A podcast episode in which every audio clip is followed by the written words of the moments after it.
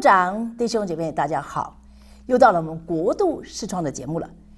今天要给大家介绍一个特别的日子，我们不能说它是节日，但是对犹太人来说是非常重要的日子。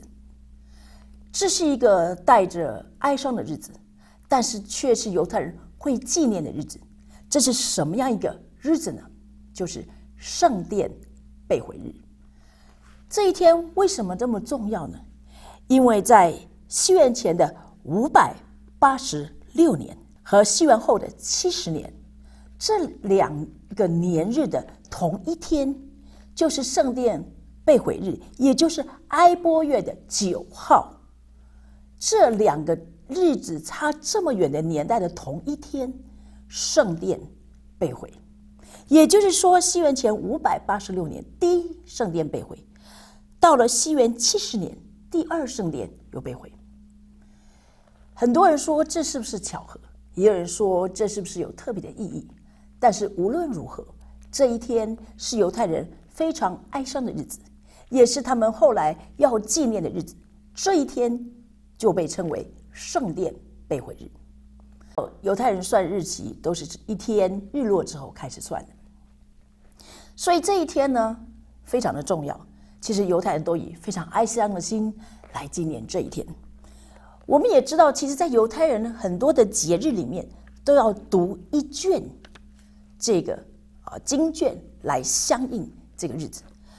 那圣殿被毁日，他们通常要读哪一卷书呢？哪一卷书在旧约里面最有哀伤之情呢？我想，如果大家猜一猜，就知道耶利米哀歌。当年先知看到这样的事件，心里非常的悲痛，所以在圣殿被毁日，犹太人不仅悲伤，不仅禁食，他们也读这个耶利米哀歌，而且他们不能以愉悦的口音来念，是一个非常缠绵、一个哀痛的音调来读这一卷书，来纪念，来缅怀，在这一天。在历史里面，这样不同的两个年代的同一天，他们失去了圣殿。呃，某一方面来说，他们也失去了他们的主权。所以，圣殿被毁日是一个蛮特别的日子，是一个犹太人啊心里痛苦悲的日子，但是也是促成他们进食缅怀他们整个民族的日子。那也因为这样的一个节日，事实上他们虽然悲哀，可是心里面会更加的合一，更加的感恩。现在他们可以聚集在一起，有同样的家园啊。虽然我们是外邦人，但是我们同时也要知道，这两天是犹太人悲哀的日子，是纪念圣殿被毁的日子。当然有其他的这个呃说法等等此类，说到。以后未来是不是还会有一些事情发生？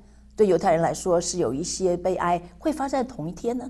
我们不知道，但我们却要知道，我们要跟犹太人一起来默念、来思念这样的一个啊失去圣殿的日子。但是同时，我们要更要为他们祷告，求神让他们有在这里有以色列家园的时候，有这一片土地的时候，他们能够更团结。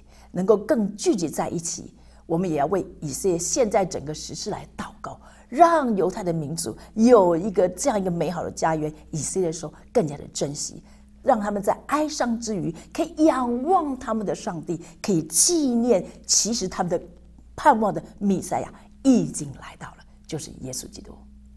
但愿我们一起来祷告，我们为他们来祝福，在这个。啊，圣殿被毁日悲伤的同时，他们可能有些纪念一日仪式的同时，他们心里要举起他们心里的盼望，知道他们的弥赛亚已经来了。我们一起来祷告，亲爱的主耶稣，我们来感谢你。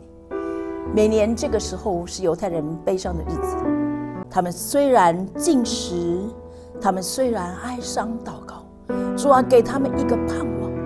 一方面更加的珍惜他们可以团聚在他们的家园以色列中间，我们也恳求你向他们显明，向他们启示，他们真正的盼望是盼望那位弥赛亚。事实上，他们所久望已久的弥赛亚已经来到了。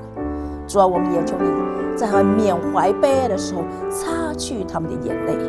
主啊，让他们真的纪念主啊未来生命对他们的应许。主，我们谢谢你，我们把感恩荣耀都归给你，因为你向你的百姓是信实的。谢谢耶稣，赞美你，荣耀归给你。奉耶稣的名祷告，阿门。愿神祝福大家。